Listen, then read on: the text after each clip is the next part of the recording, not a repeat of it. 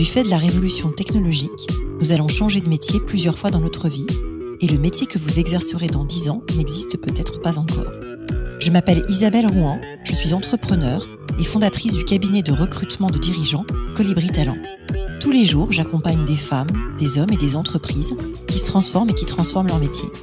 Avec ce podcast Les métiers du futur, je vous propose de rencontrer des dirigeants, des entrepreneurs, des chercheurs, bref, des personnes inspirantes qui vont partager avec vous leur parcours et leur vision du futur de leur métier.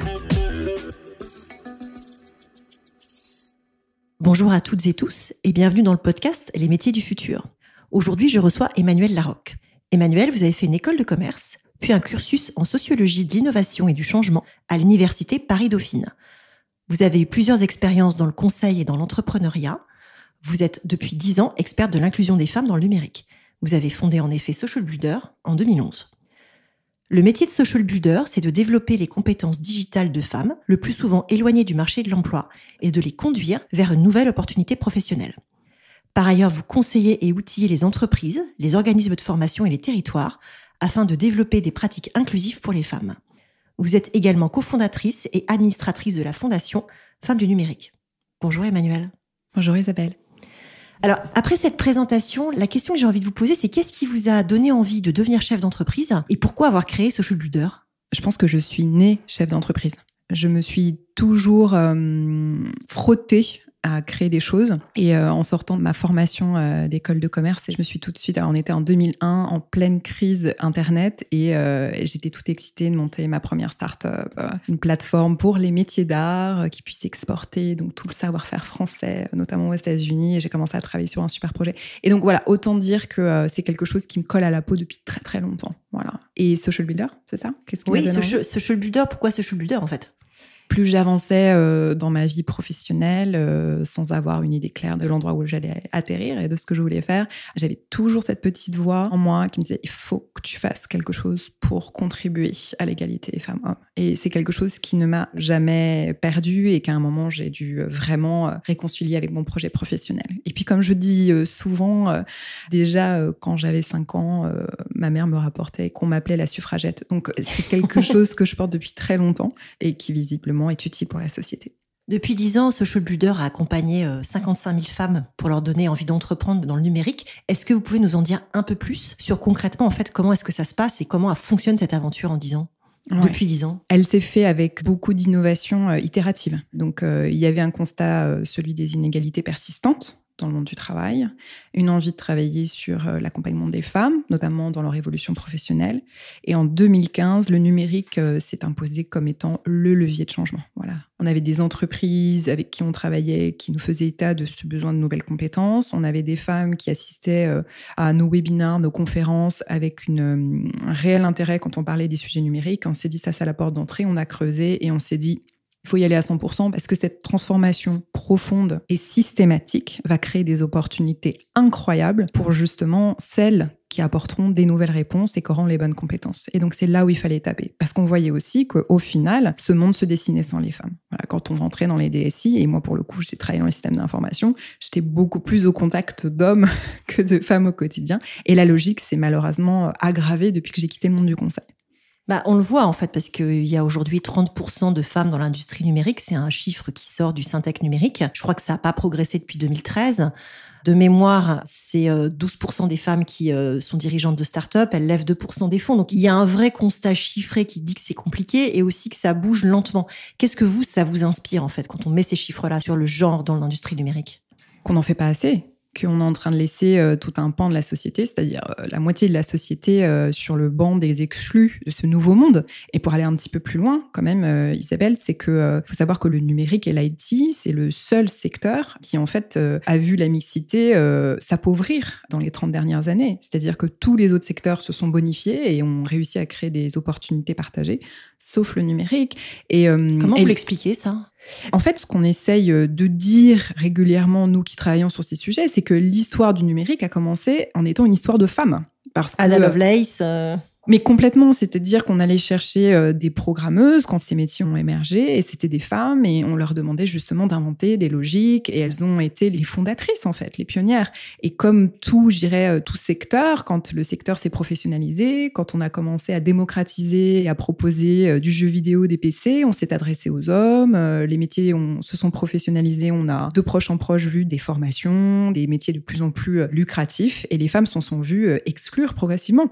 Donc le numérique. Euh, elles s'en sont vues exclues ou elles s'en sont auto-exclues? Est-ce qu'il n'y a pas aussi un sujet d'orientation où elles se sentent moins légitimes? Je ne sais pas. Hein, je, ouais. en fait, point sagacité. Non, mais complètement. Et je pense que ce sujet est important parce que c'est la poule et l'œuf. C'est-à-dire que quand le secteur du numérique s'est professionnalisé, progressivement, les femmes en ont été exclues. C'est-à-dire qu'on embauchait des hommes plutôt que des femmes.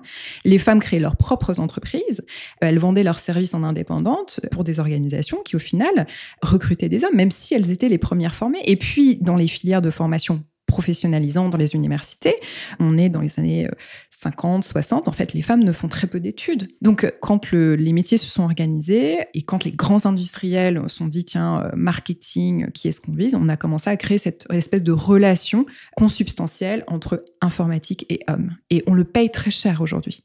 Et du coup, c'est quel style de femme que vous accompagnez chez Social Builder? Est-ce qu'il y a un profil type? Alors nous, on design en fait des solutions pour des femmes très différentes. Alors, elles sont majoritairement en mobilité professionnelle, demandeuses d'emploi, mais on a des femmes très peu qualifiées, à des femmes qui sont surdiplômées, mais qui pour X raisons se sont arrêtées de travailler ou n'ont pas les diplômes adaptés ou ont besoin euh, de, compétences supplémentaires. Mais majoritairement des femmes euh, en recherche d'emploi ou qui ont besoin de compétences digitales pour pouvoir aussi créer des projets, créer des entreprises. C'est quoi ces compétences digitales justement? Alors nous, on va s'intéresser. Alors notre façon de travailler. Donc bien sûr, on est une école digitale, mais on n'est pas qu'une école digitale. C'est-à-dire Social Builder crée des parcours sans couture qui vont intégrer l'orientation, la formation et l'insertion.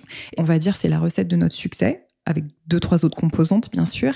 Mais c'est très important parce qu'on va à la fois présenter les métiers d'avenir aux femmes, évangéliser, et on va créer les ponts qui leur permettent d'accéder à des formations professionnalisantes ou à des cursus qui vont leur apporter des blocs de compétences nécessaires. Alors ça peut être du marketing digital, mais ça peut être des compétences en codage, jusqu'à euh, la capacité à développer euh, des outils comme des CRM, euh, à travailler de la data. Et après, on va aussi travailler des parcours beaucoup plus longs, de 3 à 18 mois, pour des femmes qui sont en reconversion complète dans le numérique, jusqu'à l'emploi en fait. On va main dans la main, grâce à un accompagnement humain quand même très intensif avec des mentors d'entreprise qui connaissent très très bien leur métier, aller jusqu'à la porte de l'entreprise.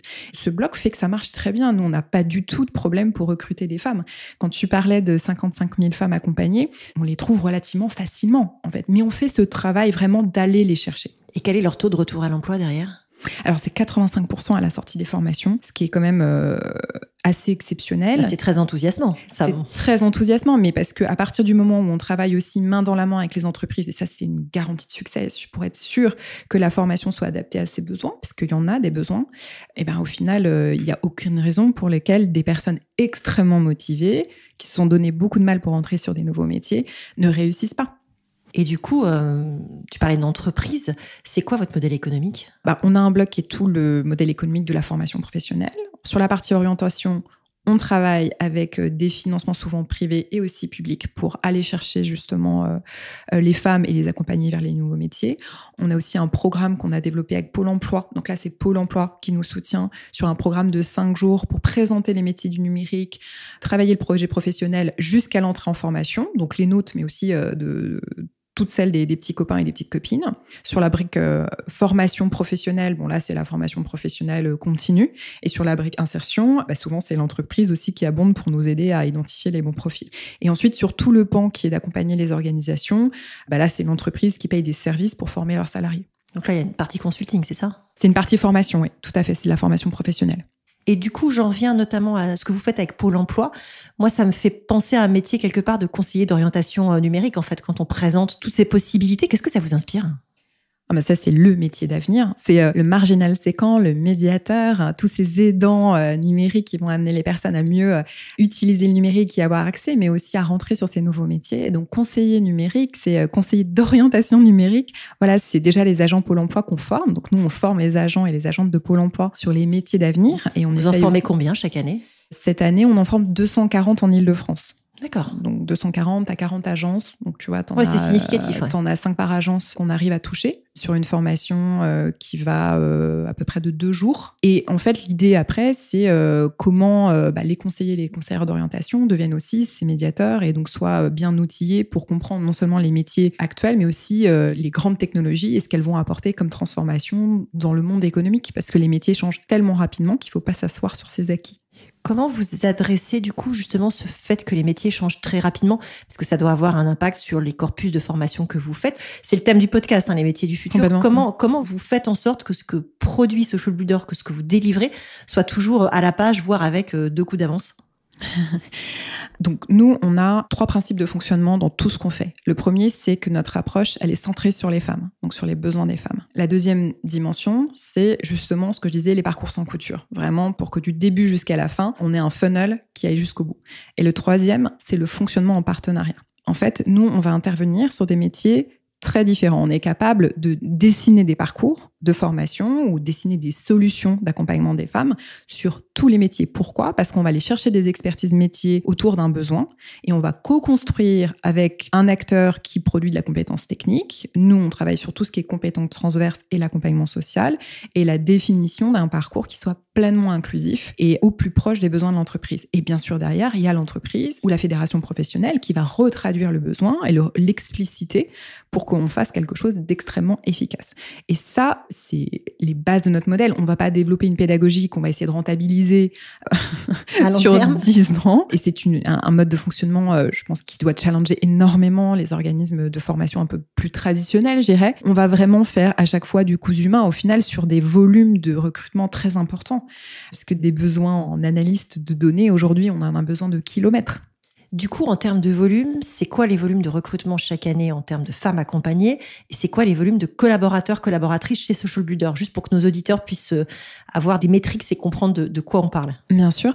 Donc nous, on arrive à former sur la formation en compétences numériques autour de 20 000 femmes par an. Donc une compétence numérique, ça peut être euh, une demi-journée de formation à, euh, euh, 20 heures de formation euh, en distanciel ou en présentiel. Et puis après, on a les parcours métiers, où là où vraiment c'est minimum 400 heures de formation. Et sur ces 400 heures de formation, nous, on a une capacité à peu près de 500 par an D'accord. aujourd'hui. Et quand on est sur ce volume-là, en face, on a 80 000 postes d'ouverts dans le numérique. 80 000 postes non pourvus chaque année dans l'industrie Voilà. numérique. Voilà, sachant que ces 80 000 postes n'ouvrent pas forcément un recrutement externe.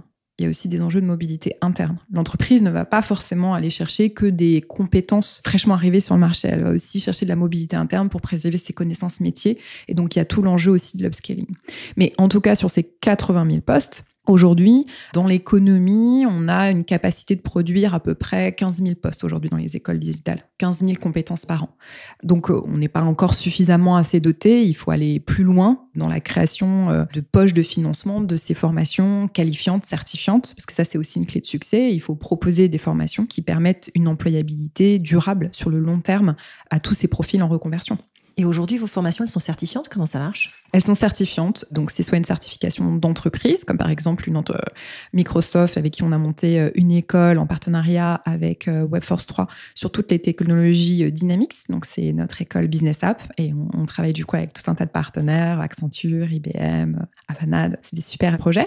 Et puis après, on a euh, bah, les certifications euh, RNCP, les certifications d'État, comme par exemple sur développeuse mobile, euh, intégratrice web. euh, voilà. Et combien de personnes travaillent pour Social Alors nous, on a une équipe de 30 personnes et puis après on ferait x5 quand on réfléchit et qu'on intègre tous les, toutes les formateurs, formatrices qui du coup sont associés au projet, plus les mentors qui en fait sont des professionnels euh, du numérique bénévoles, souvent associés grâce à leur entreprise, il y a du mécénat de compétences. D'accord. Et tous les coachs professionnels qui du coup proposent des formations aussi euh, et de l'accompagnement à nos apprenantes.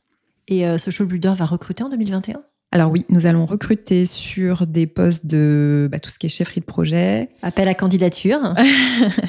euh, sur euh, des profils de développement et fundraising, parce qu'on a une très forte croissance, et puis sur des délégués régionaux, puisqu'on est en train d'étendre notre voilure en France, et aussi on a des projets qui commencent à pointer du doigt euh, sur la zone européenne et africaine. D'accord, donc du coup, une extension géographique, une extension régionale et, Ouais. et une extension par métier en allant chercher les sous. Ça? Oui, toujours. Est-ce que Social Builder a été impacté par le Covid et si oui, de quelle façon? Alors oui, le verre à moitié plein. Toujours, ça me va bien. le verre à moitié plein, c'est une digitalisation extrêmement rapide. Donc on a une équipe qui a extrêmement bien réagi et des partenaires qui ont été euh, formidables, autant euh, des partenaires financiers que des partenaires euh, fournisseurs prestataires, pour digitaliser toute notre offre d'accompagnement, de la formation, voilà, de la formation métier est 100% distancielle. On a un bon nombre de partenaires qui auparavant n'y croyaient pas, et on a réussi quand même à garder 95% des apprenantes, et c'était pour la plupart des profils très éloignés de l'emploi. Donc pas de décrocheuse. Très très peu, vraiment marginal. Et au final même, on les a équipés, on a, on a donné euh, ce qu'il fallait pour que ça se passe bien. Franchement, ça s'est relativement bien passé. En revanche, le verre à moitié vide maintenant, c'est qu'il y a des apprenantes qui postulaient sur des formations, qui ont dû arrêter des projets de reconversion en raison d'une urgence financière, parce qu'un projet de reconversion, c'est, ça se fait pas quand même en deux jours. Donc ça, c'est quand même une, une réalité.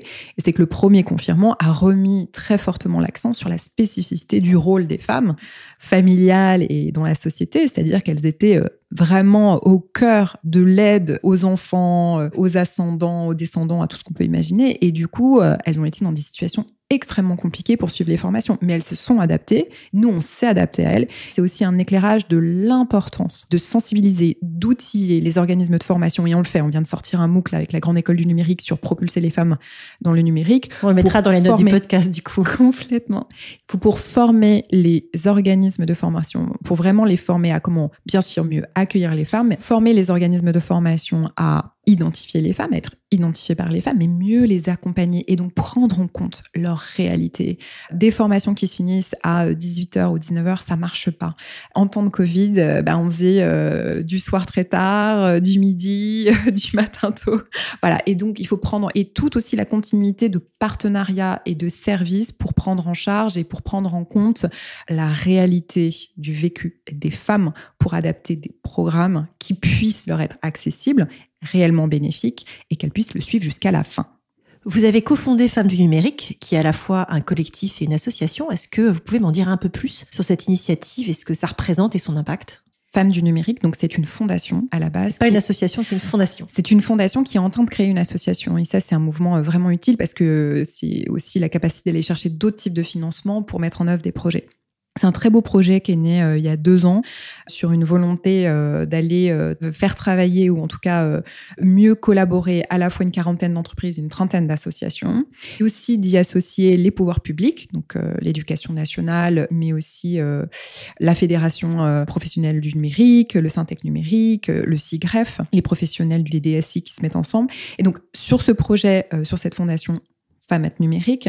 Euh, l'idée, c'est de euh, pouvoir identifier euh, des dispositifs qui fonctionnent bien sur tout ce qui va être éducation des filles au numérique, sensibilisation du grand public, mais aussi sensibilisation des professionnels et accompagnement des femmes dans l'emploi numérique, et de pouvoir faire un effet d'échelle, donc d'essayer de mieux cibler des financements. Et en deux ans, ce qu'on a réussi à faire, c'est vraiment de soutenir des projets à fort potentiel sur la partie éducation et aussi faire une mobilisation de mentors, une mobilisation de rôle modèles, de femmes qui sont en mesure non seulement d'intervenir dans le milieu scolaire, mais aussi de témoigner sur la réalité de leur métier. Et donc ça, c'est des choses extrêmement concrètes, utiles, et c'est quand même un annuaire de 10 000 femmes. Euh, donc c'est, euh, on, voit que le numérique et l'IT, c'est aujourd'hui euh, des femmes qui existent, qui sont encore dans l'ombre, mais qui existent et qu'il faut mettre en avant. Et c'est ce que fait la fondation. Et la fondation se transforme en association pour essayer d'aller beaucoup plus loin sur tout ce qui va être évaluation d'impact des projets, mieux outiller aussi la décision publique avec des données, puisqu'on en manque cruellement. Un problème sans chiffres n'existe pas.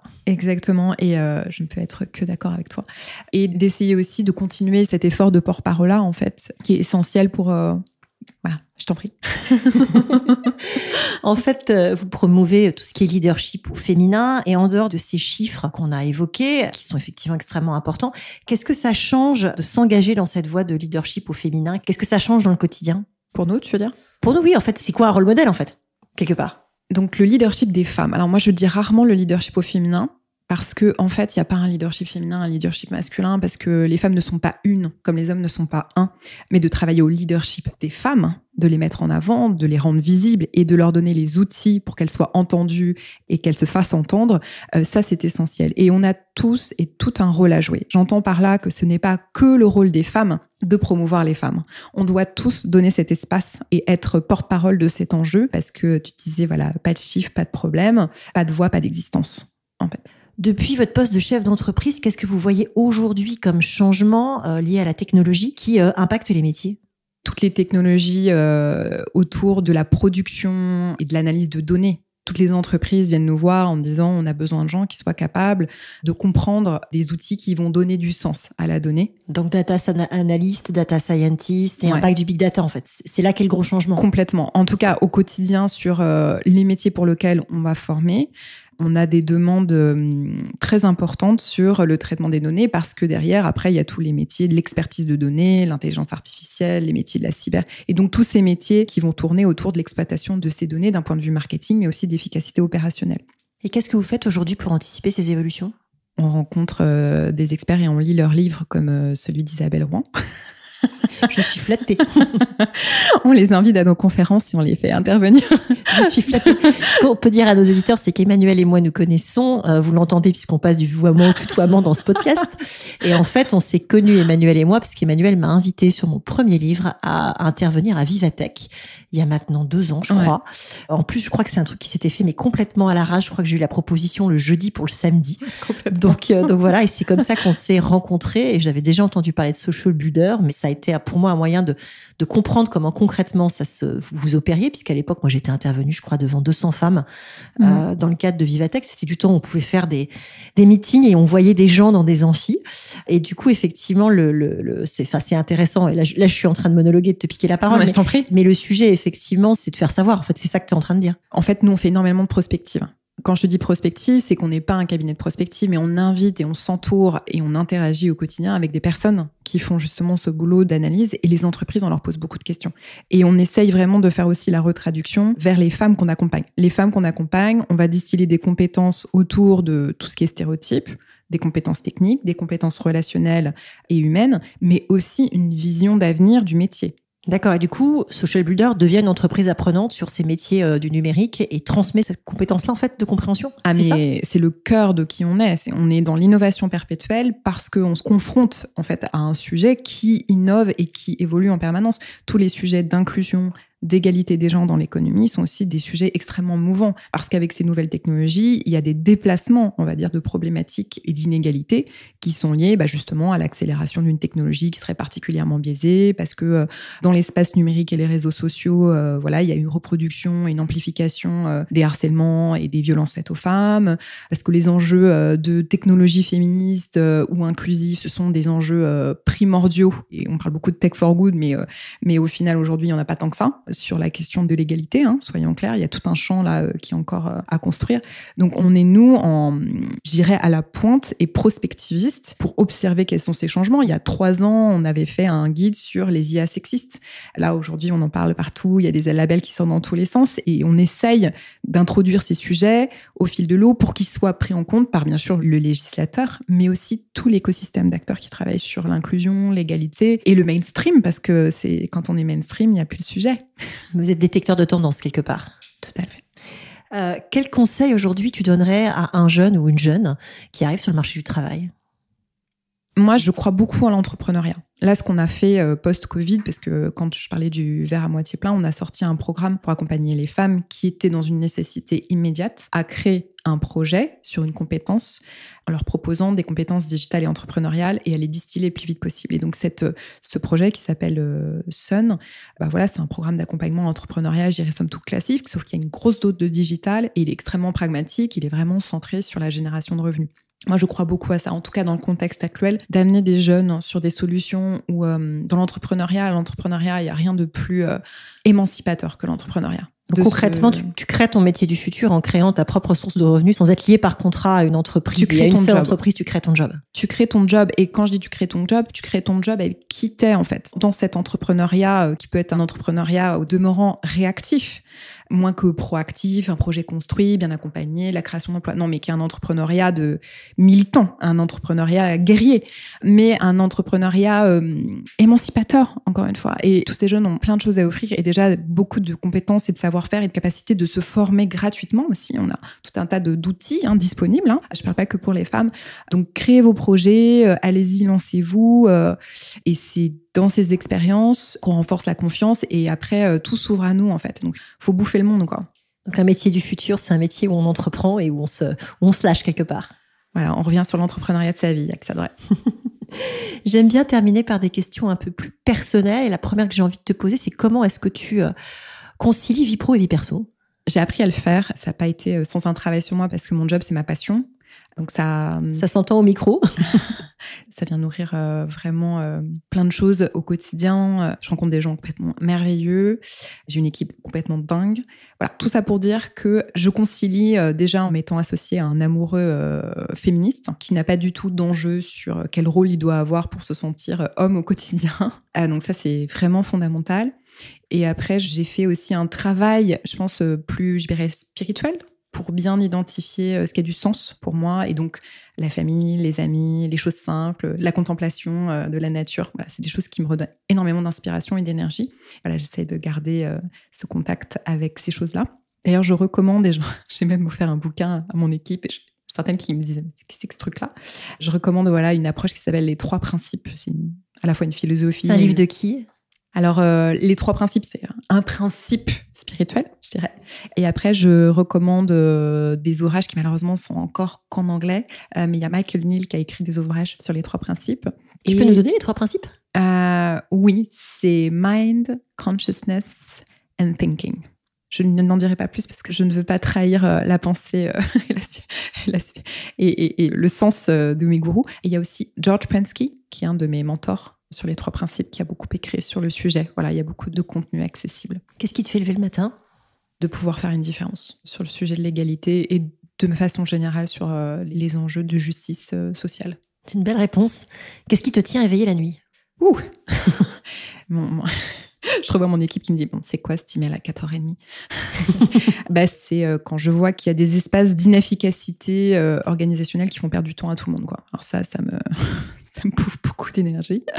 Et puis la crise Covid a été quand même une période très très difficile euh, qui a demandé euh, beaucoup beaucoup de résilience, je pense pour tout le monde, parce que pour euh, voilà pour les équipes ça a été quand même, enfin ça a été dur au quotidien quoi. De quoi, de quel succès tu es le plus fier? Il y en a tellement. Je pense que la plus grande fierté, mais ça c'est depuis le début de l'histoire de Social Builder, c'est d'avoir pu engager aux côtés de l'aventure de Social Builder, ponctuellement ou dans la durée, autant de personnes euh, formidables, mais formidables dans le sens euh, à la fois bien sûr euh, des talents, mais qui avaient envie de faire une différence pour la cause. Ça, j'ai écrit mon post du 8 mars là-dessus. Il y a une armée invisible de toutes ces petites fourmis qui travaillent et qui œuvrent au quotidien à l'égalité. Soit ils en font leur métier, soit de manière plus ponctuelle, mais ils sont tellement importants et tellement invisibles. Donc ça, c'est une grande fierté d'avoir pu avoir autant de personnes qui se sont associées au projet. C'est vraiment super. Quel est ton prochain projet, justement? Alors, c'est toujours dans la continuité de ce qu'on fait chez Social Builder, mais c'est de monter un réseau international en fait qui va travailler comme nous, c'est-à-dire de pouvoir designer de la solution en intégrant toutes les parties prenantes sur des problématiques très spécifiques liées aux femmes et au numérique. Donc que ce soit l'inclusion des femmes dans le numérique, mais aussi la Tech for Good for Women. Et donc on est associé là au Forum Génération Égalité, qui est la grande rencontre internationale 25 ans après Pékin, qui aura lieu en France euh, les 30 juin, 1er de juillet. Nous, on travaille sur tout ce qui va être feuille de route internationale sur les cinq prochaines années, sur euh, justement technologie, innovation. Et on veut euh, travailler à ces incubateurs de projets internationaux. Et ça, c'est mon grand projet du moment. C'est un joli projet. Si nos auditeurs veulent te joindre, comment, comment ils procèdent? LinkedIn, mail, Instagram? Alors, je, je, réponds toujours à une invitation LinkedIn. Et sinon, mon mail, c'est emmanuel.laroque, L-A-2-R-O-Q-U-E, socialbuilder.org. Merci beaucoup Emmanuel pour cet échange. Merci Isabelle.